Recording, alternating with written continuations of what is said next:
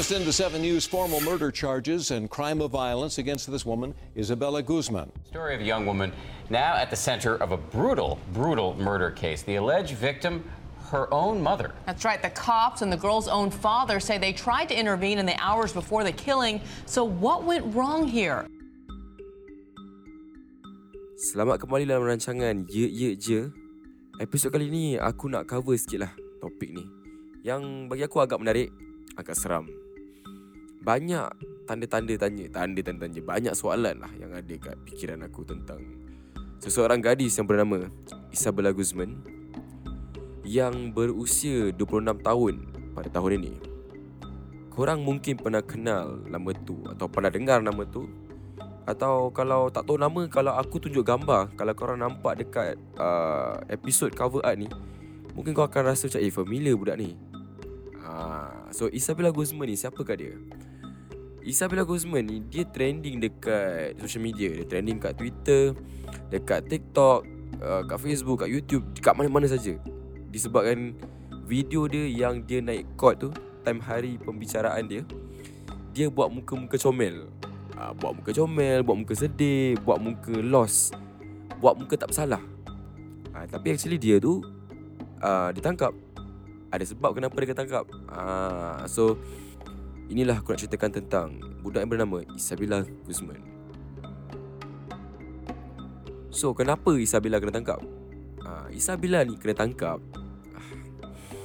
Okay, aku nak cakap lah eh, cerita ni memang bagi aku menarik. Tapi dengan, walaupun dia menarik, dia cerita yang paling sadis Paling gila babi lah yang aku pernah dengar.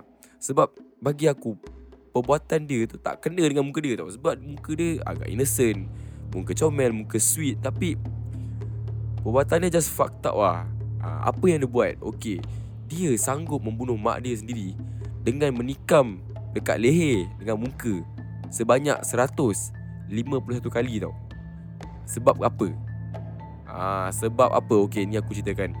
Kes ni yang tengah trending ni pada tahun 2020. Actually kes ni kes dah lama.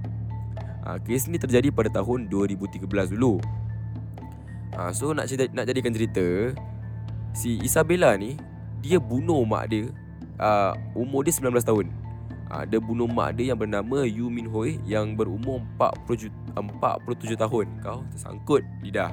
Dan pembunuhan itu berlaku pada tahun pada tahun apa ya? 2013 lah Tarikh 28 Ogos 2013 ha, So kau bayangkan Budak perempuan ni yang berumur 19 tahun Membunuh mak dia sendiri Tak ke gila babi tu Gila babi kan Korang umur 19 tahun Apa korang buat? Dia 19 tahun dah main bunuh-bunuh dah. Ha, Tapi Kenapa dia bunuh? Ha, Ini. Ada Orang kata tu Dia bunuh mak dia ni Disebabkan hasrat yang tak puas hati. So apa yang dia tak puas hati? Okay. Nak jadikan cerita uh, Mak dia Yu Min Hoi Bercerai tau Dengan Bapak uh, Kan bapak kandung Isabella lah So bercerai Lepas tu mak dia kahwin lain Dengan Ryan Hoi Kira lepas mak dia dah kahwin dengan Ryan Hoi Si Isabella ni macam tak puas hati tau Dengan perkahwinan mak dia. Uh, So Isabella ni bergaduh Bertengkar dengan mak dia lah. Bertengkar apa bertengkar apa bertengkar? Isabella ni terus orang kata ugut mak dia Dia hantar email dekat mak dia Dia cakap apa tau? You will pay for this. Ha, Kau cuba bayangkan dia ugut mak dia You will pay for this tau tak? And paling teruknya Sebelum Kira kan hari kejadian yang dia bunuh mak dia tu Oh sound effect aku. Gila babi betul lah sound effect aku ni. Apa yang bising sangat. Sorry sorry sorry sorry. Okay uh, So nak balik uh, Nak balik ke cerita tadi Sebelum hari kejadian Yang dia nak bunuh mak dia tu kan dia ada ugut mak dia Dia hantar email. Dia cakap You will pay for this tau. So Dengan hari yang kejadian tu Kira hari yang Mak dia nak Dia nak bunuh mak dia tu Bapa tiri dia Ryan Hoi tu Ada jumpa Isabella Cakap lah. Jumpa nasihat Isabella cakap Engkau jangan macam gini lah. Engkau hormat lah. Aku sebagai ayah engkau Kau hormat lah mak engkau tu sebagai mak engkau. Kita ni keluarga Kira, kira dia nasihat lah kan. But then Si Isabella ni Dia ah, Mampus lah. Dia dah, dah pasang niat apa Nak bunuh mak dia. Apa dia buat Kan mak dia tu Baru balik kerja tau. Mak dia baru balik kerja Mak dia ni atas Isabella tu Dia ikut sekali ni atas uh, Jumpa mak dia. Dia bawa baseball bat. Dia hentak mak dia pakai baseball bat. Kau cuba bayangkan. Lepas dia hentak Kan Dia keluarkan pisau Dia tikam tikam tikam mak dia banyak kali 151 kali Dekat leher kat muka kat leher kat muka kat leher. Apa sadis sangat budak ni? Kan aku dah mengamuk. Maafkan saya. Berbalik kepada cerita Dia dah bertikam Dia tikam Dia tikam Dia tikam. Mak dia mati lah Mak dia mati on the spot babe. Game. Dia game on the spot. Ha, Lepas dia dah bunuh mak dia Dia lari. Dia caw Dia keluar dari rumah tu. Ha, Dia keluar dari rumah tu Lepas tu Pergi dekat kedai ni Kan? Satu kedai ni Kira kan macam kedai salon gitu. Dia minta izin untuk Nak cuci rambut cu- Nak tukar pakaian lah. Ha, So dia tukar tu dia hilang. 16 jam Selepas pembunuhan tu berlaku Dia ditangkap. Dia ditangkap Dia naik court Kan itu yang Itu yang korang nampak tu Yang tengah viral kan Yang dia buat muka sadin Muka tak bersalah kan Muka macam kira Apa aku buat kat sini kan Apa yang benda ni aku kat sini kan ha, Kira macam tak tahu apa-apa lah Kira dia lost lah Kira kan Dengan muka comel dia Satu courtroom semua tahu Yang dia tu dah bunuh mak dia Ah, uh, kena dia tikam mak dia 151 kali tapi dia kat sana muka macam ye-ye je macam sadin kan. Ah, uh, tapi kalau korang nak tahu dia tak bersalah. Kenapa dia tak bersalah? Ah, ini yang ya memang perbuatan dia kejam. Memang perbuatan dia kejam tapi dia tak bersalah. Sebab kenapa dia tak bersalah? Ah, dia tak bersalah sebab dia ni memang ada sakit mental. She is diagnosed with paranoia. Ah, dia dah bertahun ada masalah ni dan doktor dia Richard yang diagnose dia kan kira macam dia ni ah, pantau tau kelakuan Isabella. Tapi yang paling pelik dia kan mak Isabella dengan bapa Isabella tak tahu tau yang anak ni anak dia sakit. Ah, yang tahu cuma doktor je. Ini yang aku pelik ni kenapa doktor dia tak bilang mak dia eh? Mak bapak dia. Bukan ke doktor macam kalau kau tengok kat TV-TV drama-drama atau even doktor sendiri eh, ah kalau kau ni anak mak bapak kau ni aku nak kena bilang mak bapak kau ni kau ni sakit. Ah kalau mak kau kandung aku kena bilang mak bapak kau yang kau kandung. Ah, kan macam gitu kan. Tapi kenapa si Richard ni? Richard ni pun ada hal jugalah aku rasa. Tapi Richard ni si doktor Richard ni tak bilang mak bapak dia. Yang anak dia sakit kena diagnose dengan paranoia. Ah paranoia schizophrenic ke schizophrenia lah kira. So nak jadikan cerita si Isabella ni tak kata tak bersalah lah. Ha, mahkamah cakap dia tak bersalah sebab dia ni ada penyakit mental. Ha, dia ada penyakit mental lah. Ha, so lepas yang kejadian yang Isabella ni bunuh mak dia, si Dr. Richard ni pun masuk. Ha, sebab nak kena sebab dia yang diagnose si Isabella. So mahkamah polis pun nak kena tahu lah kalau betul Isabella ni bunuh mak dia uh, kirakan tanpa niat sebab dia sakit kan. Uh, so sekarang Dr. Richard ni tengah kata tu uh, pantau lah Tapi macam aku dah lambat lah Mak dia pun dah mati Kau nak pantau apa benda kan So dulu Dr. Richard ni ada juga Pantau-pantau Isabella kan Tengok kelakuan dia macam mana So Dr. Richard ni ada cakap Yang Isabella ni suka termenung Dia suka zone out Dan suka tengok tempat-tempat yang luas Dan lepas tu dia ketawa-ketawa sendiri dengan itu mahkamah pun dah, dah buat keputusan yang Isabella ni dah mati kan. Diorang pun nak cari ah like ah, kenapa Isabella ni bunuh?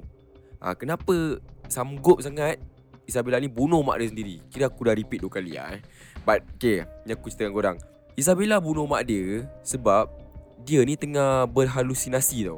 Ah, dia tengok mak dia tu macam bukan mak dia. Korang faham tak? Kira bila si Isabella ni tengah berhalusinasi, bagi dia mak dia ni, ah, nama mak dia ni kan, nama dia Sisila. Tapi bukan Yu Min Hui lah. Yang kita tahu tu nama mak dia sebenar kan. Ah, bagi dia dia tengok mak dia sama Sisila. Aku tak tahu siapa Sisila. Ah, so bila bila si Isabella ni tengok mak dia sebagai Sisila, kononnya lah dia nak selamatkan dunia, dia bunuh ni Sisila. Tapi dengan cara tak langsung ni, dia tu sebenarnya tengah bunuh mak dia. Ah, kau nampak? Dah kau dah faham tak sekarang kenapa dia dia bunuh mak dia? Ah, seram kan? Aku bila ujung-ujung aku dapat tahu benda ni Aku macam sialah ni fuck up gila babi apa So Sekarang Dia pun Sekarang umur Isabella 26 tahun Time dia buat pembunuhan tu Umur dia 19 years old lah 19 tahun Lepas tu Court pun cakap yang dia tak bersalah Sebab dia ada penyakit mental gitu ini Sekarang Lepas tu court cakap apa tau Okay Isabella tak akan dipenjarakan Tapi Isabella sekarang Dia ditempatkan di hospital sakit jiwa Sampailah dia sembuh And make sure yang dia ni tak mengancam orang lain ha, So kira kan dia kena duduk kat hospital tu lah Sampai dia sembuh Tapi sekarang persoalannya Dah 2020 Kita tak tahu tau Kalau Isabella tu masih kat dalam ke tidak atau dia dah keluar. Sebab kes ni tahun 2013. Ah, so dah masuk 7 tahun lah. Sebab dia masuk yang Orang kata tu Dia nak kena duduk kat tempat Hospital sakit jiwa tu Pada tahun 2013 ha, Sekarang dah 7 tahun Tak ada news lagi. Tak tahu dia dah discharge ke Atau dia dah keluar ke Atau dia dah bebas. Sampai sekarang Tak ada jawapan. Ha, Masih tanda tanya lagi. So itulah cerita Isabella Guzman. Pada pendapat aku lah Kalau nak tanya aku secara personal Aku Kalau betul lah Dia ada Sakit jiwa kan Atau dia betul sakit Memang Yalah tak boleh nak salahkan dia apa Kan? Betul tak? Tapi kalau dia tak sakit Dia buat ni berniat Aku cakap terus terang Kau bunuh mak kau sendiri Dengan cara kau macam gitu Memang kau ni kejam. Tak ada peri kemanusiaan langsung. Ha, Ini pendapat aku lah. So inilah cerita episod kali ni. Aku cover sikit tentang Isabella Guzman. So kepada korang yang sedang mendengar ni Kalau korang ada cerita Atau nak aku cover topik-topik Atau nak masuk dalam podcast eh, Nak bercerita kat dalam podcast Korang boleh pergi kat website kita uh, www.yeyekje.wixsite.com slash yeyekje Dekat situ kau akan nampak updates-updates tentang podcast kita. Dan kau bolehlah tengok segmen-segmen lain. Kita ada Sembang Mulut Jahat daripada Alwi. Kita ada Luahan Metaforika kepada geng-geng puisi oleh Nara Hada Dan kita ada Best of Bash daripada Jenal Yang selalu review-review lagu Dan kita ada Lady Stock uh, daripada Atika Dan coming soon insyaAllah kita ada Gila Bola So dekat dekat website kita tu kau boleh tengok macam-macam tentang kita. Dan kita ada tempat yang untuk korang submit cerita-cerita korang, submit lagu korang untuk kita feature kan di dalam podcast ya ya je. Ah, dan aku lupa nak bagi tahu kalau korang ada produk-produk dan orang kata tu macam nak advertise lah barang-barang korang dekat uh, ya ya je ni boleh je. Ah, boleh saja submit uh, follow kita dekat Instagram ya ya je Uh, dekat situ kau akan nampak highlight tentang sales dan dekat situ kau boleh contact kita, kau boleh DM kita. Email pun boleh, kau nak guna website boleh untuk submit apa-apa saja. Kau nak submit content boleh. Uh, kau nak submit produk, kau nak submit kau nak bekerja dengan kita untuk nak buat advertisement. Semua boleh. Memang kita sediakan hikmat tu. So, bagi aku ni korang janganlah orang kata tu macam jangan miss peluang ni sebab ya je ni alhamdulillah dah sudah ada 16,000 pendengar dan aku nak ucapkan terima kasih kepada 16,000 pendengar di Spotify yang mendengar kami setiap minggu. Terima kasih banyak-banyak. Aku tak tahu macam mana nak nak cakap lagi. But thank you so much lah. Kita hargai sangat kat korang. So yang kepada company-company sana yang ada business, korang jangan waste this chance untuk market produk korang dengan kita sebab kita akan tolong advertise untuk korang. So boleh saja uh, submit barang-barang korang kat kita, uh, follow kami dekat Instagram ye ye dot je. Boleh follow kami kat Twitter dekat ye ye ye ye apa lancar eh kita di Twitter. Ye ye je prods eh P R O D S. Kita pun ada Facebook. Ye ye je dan website kita lah. Ha, so jangan miss this chance lah. Dan korang kena stay tune untuk kita sebab kita ada banyak content untuk korang dan kita insyaAllah akan move ke platform lain selain Spotify. Yang itu kita akan announce lah uh, in the future. So, tapi bukan sekarang. Sekarang korang layan kita Korang submit konten korang. Kalau korang nak ada dalam je Kita punya story semua open Tak ada tapis-tapis Apa cerita pun boleh. Ha, Ingat Ini bukan podcast aku Tapi podcast kita semua. Ha, So dengan itu Aku nak ucapkan terima kasih sekali lagi Sebab korang sudi mendengar Ye Ye Je Dan kepada korang semua. I see you guys In the next episode. Bye bye